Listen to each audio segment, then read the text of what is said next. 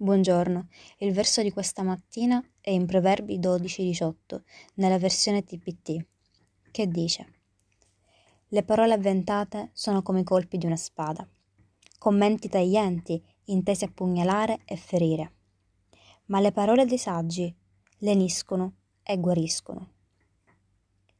La nostra lingua è molto potente, attraverso di essa possiamo vivificare o uccidere per questo dobbiamo scegliere come usarla e ciò è anche una grande responsabilità, perché ognuno di noi ha un'influenza sulle persone che ci circondano. Possiamo usare le nostre parole per incoraggiare, confortare, insegnare ed istruire. Le possiamo usare per ridare vita a chi è ferito e per condividere il Vangelo con coloro che sono senza speranza.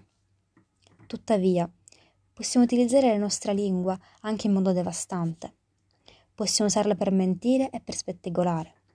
Possiamo parlare spinti dalla rabbia e ferire gli altri con le cose che diciamo.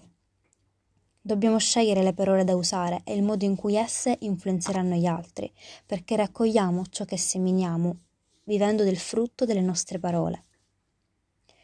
E volevo condividere un altro verso, in Proverbi 18:21, nella versione message, che dice: Le parole uccidono, le parole danno vita. Sono veleno o frutta? Scegli tu. E questa mattina ti sfido ad essere cosciente riguardo al potere delle tue parole. Chiedi aiuto a Dio per avere una buona influenza su chi ci sta intorno. Amen. Che Dio benedica la tua giornata.